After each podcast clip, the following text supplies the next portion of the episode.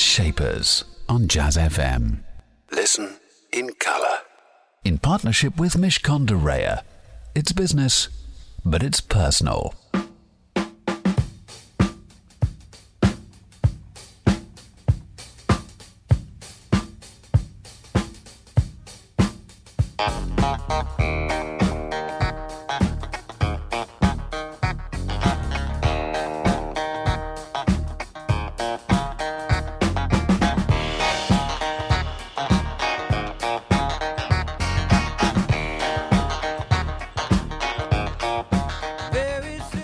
That was Stevie Wonder and Superstition, one of my all time favourites, and one track I used to play a lot back in the 90s. Good morning, this is Jazz Shapers, and I'm Elliot Moss. And Jazz Shapers is, of course, the place where you can hear the very best of the people shaping the world of jazz, soul, and blues, alongside their equivalents in the world of business, a business shaper. My business shaper today is James Reed, and he is the founder.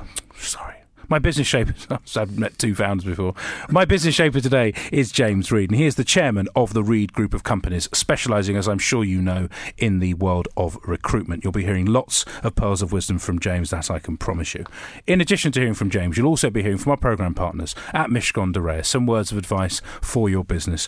And on top of all of that, if that isn't enough, some great music from the Shapers of Jazz, Soul and Blues, including Nina Simone, Fats Waller, and this from Otis Redding.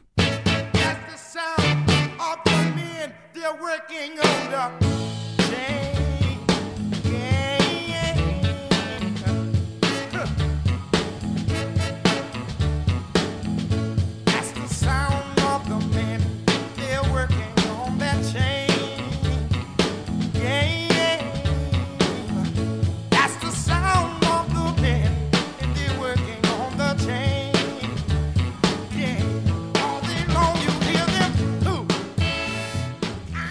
That was the Chain Gang from Otis Redding. This is Jazz Shapers, and as I said, my business shaper today is James Reed, and he is the chairman of the Reed Group of Companies specialising in recruitment. James, thank you very much for joining me.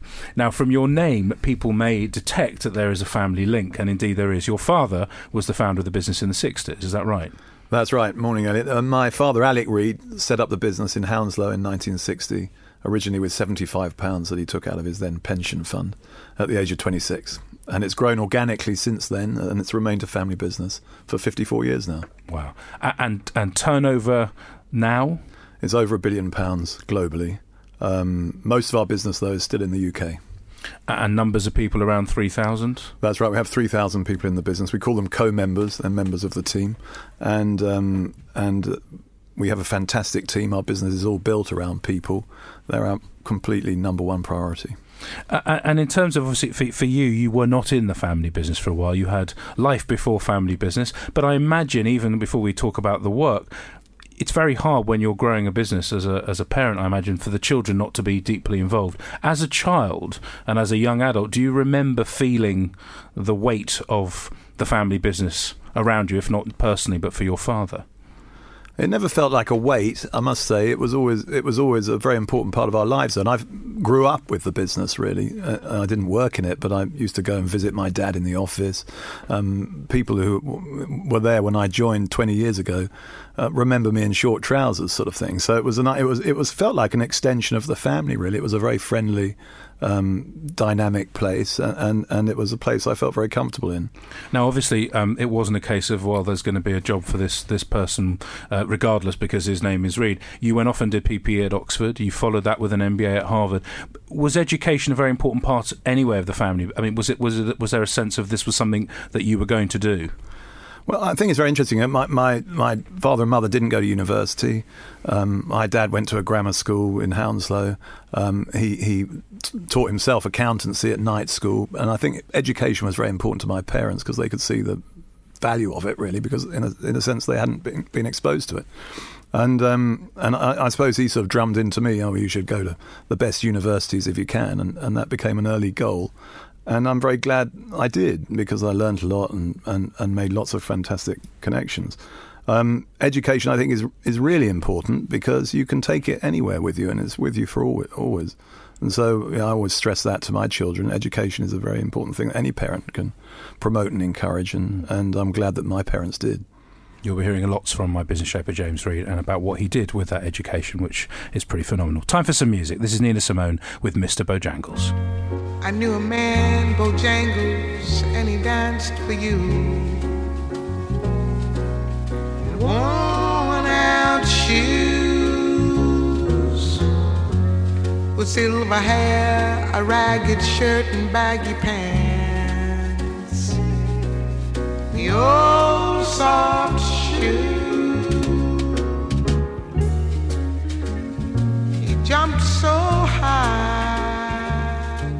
That was Nina Simone with Mr. Bojangles. James Reed is my business shape today, chairman of the Reed Group of Companies, and we've been hearing a little bit about uh, the importance of education in his family, and I'm sure he's passing that on to his children. I'm sure that's that's where you will will go with that. Before life before the family business, did you always know you'd go into it? Truthfully, Uh, no, is the answer to that. I mean, I've, I've always been interested in business, and, and when I left university, I wanted to work for an entrepreneur.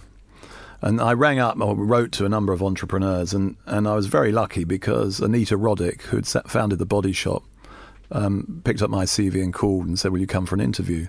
So I was able. To, my first proper job really was working for a fantastic entrepreneur who was building the Body Shop at that time in an incredibly dynamic way, and I learnt a huge amount from working with Anita and her husband Gordon Roddick, and and that was a, a really good start for me in my business career, and they were very encouraging.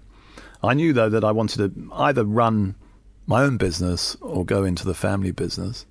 Um, and so I, I got more experience then working in the advertising industry. I worked for Saatchi and Saatchi in the 1980s, which was also an incredible place to learn because there was so much happening there then. Before going on to business school in the states, and um, it wasn't a fait accompli joining the family business. But when my father got to 60, he said to me, "You know, James, you know, there's not much point having a family business if there isn't anyone in the family in it. And you know, I'm getting to the age where I have to think about these things. And um, that I'd been sitting on the fence for some time. did you know the chat was coming? Uh, well, it had been coming off and on, and, and he said, you know, there are a couple of jobs, and I was sort of sitting on the fence because I was working at the BBC at that point, and I, and I was enjoying my job there. And and he said one Saturday, you know that job that I've been talking to you about is going to be in the Sunday Times appointments section next week. Do you want to apply or not? and that sort of got me off the fence, and I decided at that time that I would join him. And he, and he said something interesting. He said, you know what, there aren't that many rides in the fairground. And if, if you've got the opportunity to get on a ride in the fairground, you should think about it. And you fancied the ride. Yeah, the ride looked pretty pretty exciting. But what I was fearful of, uh, you know, being very honest with you, was following him. Because it, you know he was a very successful entrepreneur who'd set up this business, and and um, he was well loved in the business. So following him was n- no sort of mean feat, and I was worried of failure. Really, that sort of fear of failure, which had probably kept me on the fence longer than it should have done, and um, that was an early lesson. Hear lots more from my fascinating business shaper, James Reed, the chairman of the Reed Group of Businesses. Latest travel in a couple of minutes. Before that, some words of wisdom for your business from programme partners at Reya. Hello, my name is Derval Walsh. I'm a partner in the contentious banking and finance practice at Reya. I specialise in banking disputes, predominantly working for borrowers or customers who have issues with their banks or difficulties with their banks. Two practical tips I would give to all customers who engage with their banks are one, firstly, when starting a relationship with a bank, uh, particularly when securing funding, it's absolutely critical for borrowers to get professional help, whether it's from accountants or lawyers, to ensure that the terms of any lending are not very, very disadvantageous from the borrower's perspective and advantageous from the perspective of the bank. A second tip I would give to all customers or borrowers dealing with banks is to take notes of all sorts of communications or any engagement with the bank. In some cases, people have good relationships with their relationship manager and it can be relatively informal. So a lot can be done on the phone. In any situation where the bank gives an undertaking or makes a promise and that is communicated by a relationship manager over the phone, that should be documented by the borrower slash customer so that if there is a situation in the future where there is a dispute about that, that record can be produced and it can remo- remove all doubt as to what was or wasn't agreed. Jazz Shapers on Jazz FM in partnership with Mishcon de Reya. It's business, but it's personal. You're listening to Jazz Shapers with me, Elliot Moss. You can catch all the shows on iTunes if you've missed any of them. There's over 100 fantastic business shapers in there. Or if you are perusing ft.com, you'll also find a selection of the shows. Or if you're in the air with British Airways, you'll also find some of the shows on High Life. James Reed is my business shaper today. He is the chairman of the Reed Group of companies, and as you were hopefully hearing earlier, the son of the founder. Um, and we were talking about following in the steps of your father. Um, earlier and the fact very honestly that you said that there was a fear of failure.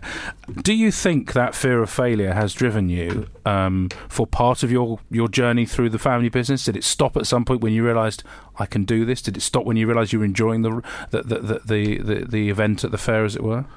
Well, I think a, a degree of insecurity is probably no bad thing, and and, and I still have that definitely. Whether it, I define it as a fear of failure, I'm not sure, but I think that spurs you on, and um, it was very important to me to um, be successful and to be seen to be successful in terms of running the business in my own right. And the the career I'd had up to the time I joined was helpful in the sense that I'd achieved things in my own right and, and, and had some confidence around that. But the um, the important thing, I, think, in, in, business is to make decisions. And if, if, fear of failure prevents you from making decisions, then that's hopeless. Because one of the things I've learned is uh, as long as you're making decisions, you might make a wrong decision, but you can always make another decision to correct it mm. um, or attempt to correct it. And I think it's the sort of paralysis that can come from fear of failure, if you like, that's the most damaging thing. You were you were very young when you were made uh, chief executive twenty years ago, mm. in 1994. Um, uh, was there a sense that you really were thrown in at the deep end, or did you feel capable beyond beyond the, the, the, the kind of emotional feeling? Was there a sense that well, I can do this. I'm a bright person. I've got experience. Well, at that time, um, uh, we were a public company, so there was quite a lot of scrutiny and interest around you know a family business appointing me at the time as chief exec, and and and not unreasonably really, but at least I'd, I'd had the educational background and the experience, uh, some of it within the business, to justify it. And really, I was very lucky because the, the mid 1990s were a very exciting time to be in business because the economy was growing again. There were lots of new developments. You had mobile telecoms, you had the internet emerging. There was all sorts of new opportunities arising. So I, I was able to ride that wave, I suppose. And timing is very important. You know, business like comedy, timing is very important. You know, you want to get in and get out at the right time. Beyond the business, though, or rather as an extension of the business, I think it, it, feels like the Reed family, as they relate to business, have a strong set of values. You talked before about co-members, not employees.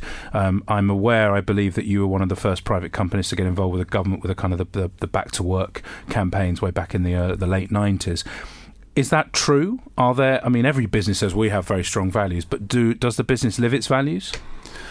I really hope so, and, and the, the values that we have are held dear to our heart. And and my father is an entrepreneur, but he's also a philanthropist. And you know, when he started the business, he was also working in the evenings for a drugs charity. And um, today, because of a gift that he made, the, the business is twenty percent owned by the charitable foundation. So we like to say that one day a week we're working for charity, and we've used that that, that foundation to seed fund and start a lot of other charities. So it is an unusual business in that respect. And I think it's because it's a family and, and, and those things are important to us, you know, that we we play an active part in the community, not just commercially, but also socially. That's brilliant, isn't it? Not many businesses can say that they do that one day a week straight to the charitable foundation rather than a bit at the edges. Fantastic stuff. Stay with me for more from my business shaper, James Reed. Time for some music in the meantime. This is Fats Waller and Honeysuckle Rose.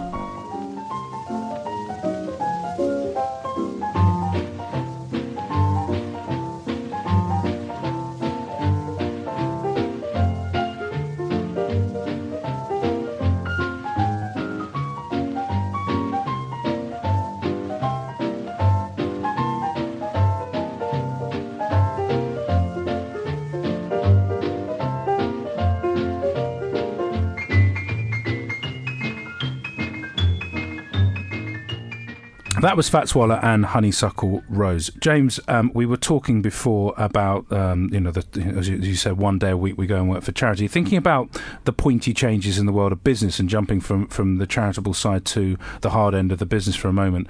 Obviously the explosion of work that is driven by the web has fundamentally changed any business, but especially the recruitment business, where access to information, changing opportunities are delivered now at the speed of sound. By the time the, the thing's been posted, 18,000 people over many years have applied how has your business managed to man- manage the situation so well and manage it as an opportunity being online rather than what it could have been, which is a huge challenge? What, what have you done that other businesses could learn from? Well, I, I think we've been lucky, really, again, because back in 1995, I've got this as a vivid memory. Our IT department at the time was three people, and they were the other side of my office. There was a glass wall between us. And one of them, a guy who still works with us, Sean Whetstone, came into my office and said, James, I think we should have a website. And I remember saying, What's that? And um, he attempted to describe what a website was. An IT contractor who was working for us at the time um, had suggested we should have a website and, and offered to build it for us. This IT contractor, when he wasn't building websites, was doing children's parties as Pancake the Clown. And um, the, the, the, truth of the matter is, we got Pancake to build our first prototype, which was reed.co.uk. And that was um, very interesting because we started um, developing it in the spring of 1995. And in the summer of 1995, I went back to my business school in the States for fifth, my first fifth year reunion. And what was amazing is 20% of my classmates were doing jobs that didn't exist five years before when we graduated, and they were all around the internet. And I came back to London thinking this is something that we should seriously invest in and take seriously, and we did. And we started developing our website, and we launched the new site at a cafe just behind Tottenham Court Road that was called Cyberia. It was all cyberspace in those days. And and I'll never forget the launch. We had this rather clunky website, and quite a few journalists were interested. And you sort of pressed a button, and five jobs came up, or a bit of information about one of our business specialisms would come up. And um, and journalists wrote about it. And one of them asked a competitor of ours, Alfred Marks, you know, what what do you think about this? And and um, the marketing director of Alfred Marks said, oh, it's just a gimmick. You know, we're not taking that seriously at all. And the interesting thing is, Alfred Marks doesn't exist anymore. They've been taken over and uh, our web business uh, uh, is now the number one in Europe. So we like to think, you know, if the bus looks like it's going somewhere interesting, get on it. And that's leadership, isn't it? Because frankly, you could have said, I haven't got a clue. You could have followed up with, what's that with no thank you because it looks gimmicky and, and been, a, been a bit narrow minded. Have you applied that? I imagine you have. Have you? And, and, and if so, how? That up openness and that sense of, I wonder what's over there. How have you kept that excitement for the business? Well, I'm a curious person. So if someone starts talking about something that I don't know about, I want to know more about it rather than pretend I know it all and I'm not an ignorant person. so I think you can't be both, can you? And so, so, so I, am a curious person, and, and there've been quite a few conversations. And I think it's important in business to be open to people, you know, who, have got something to say whether it's something to ask or something to suggest. Mm. And we try and create a culture in our business where people feel comfortable doing that. So you know we've had we, we have a Reed Think uh, scheme where people put in ideas and um, we award them. You know, it's quick and dirty, but if it's a good idea and we think we're going to implement it, we award them a, a financial reward. I've just run a new Reed Think competition for apps. You know everyone's creating apps at the moment. We've got masses of ideas from all over the group that I've got to wade through and consider, but they're fantastic. And um, we we had several ideas since you know around the internet one of which we awarded £100,000 to. It was such a good idea from within our group. So we like to say a team is a genius, and you've got to tap into that team. we'll have a final chat with James Reed, my business shaper today. Plus, play a track from Shaper of Jazz Takuya Kuroda. That's after the latest traffic and travel here on Jazz FM. Jazz Shapers on Jazz FM, in partnership with Mishcon de Reya. It's business, but it's personal.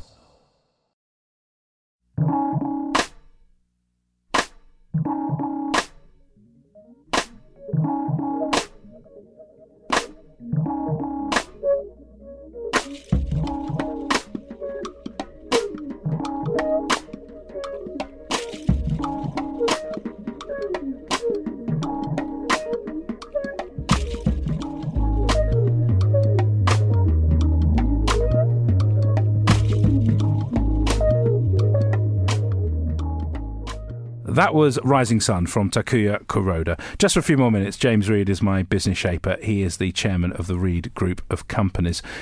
Your business is very big. You have lots of people that work with you as co-members, as you call them. You have a turnover of a billion pounds. You stretch across over um, 150 locations a- around the world. How do you do your job?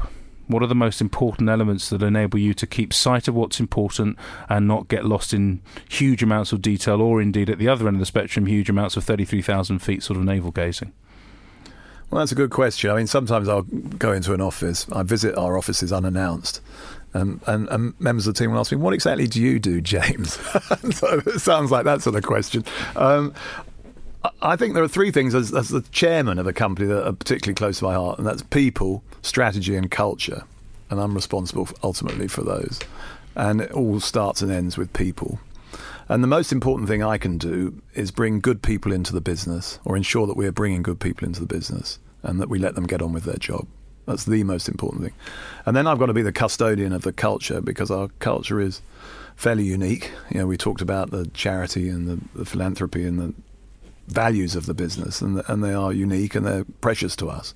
So I look after that. And then with my management team, we create the strategy, and then I've got to make sure that we follow it through. And that's it's easy to have ideas and plans. It's often more difficult to make them happen.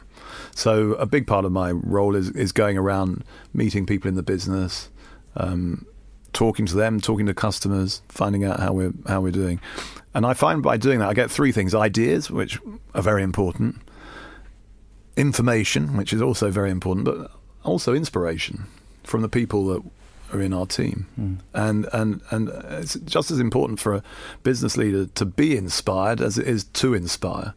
Um, one feeds the other. And lots of people look for inspiration from business leaders, but if they're not getting it from the people they're with, they're not likely to give much. And thinking about the business in general, not just the Reed business, but the world of recruitment and the way it's fundamentally shifted in terms of methodological approaches to, to, to finding jobs and, and so on and so forth. How will you be shaping the business itself as an industry over the next few years?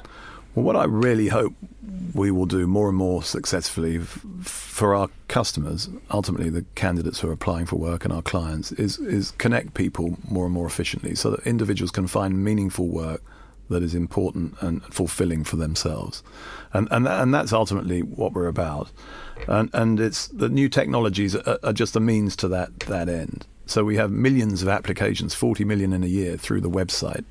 And what I want to make sure is that is that, that works for you know the individuals applying, and, and for the employers who are recruiting.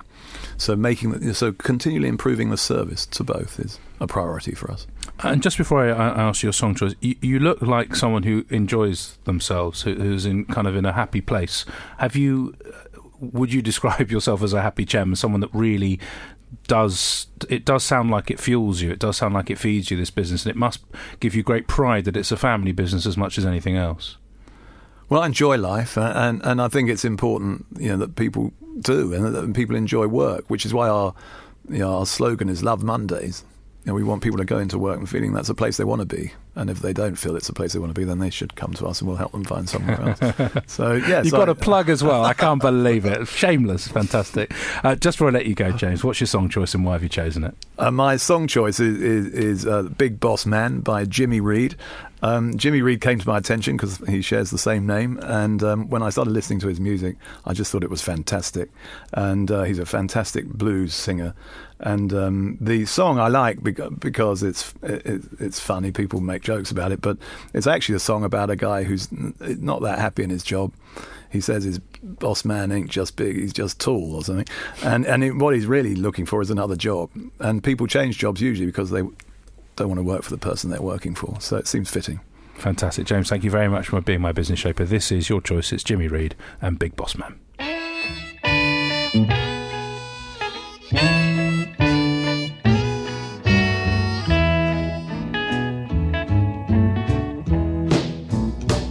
Big Boss Man, can't you hear me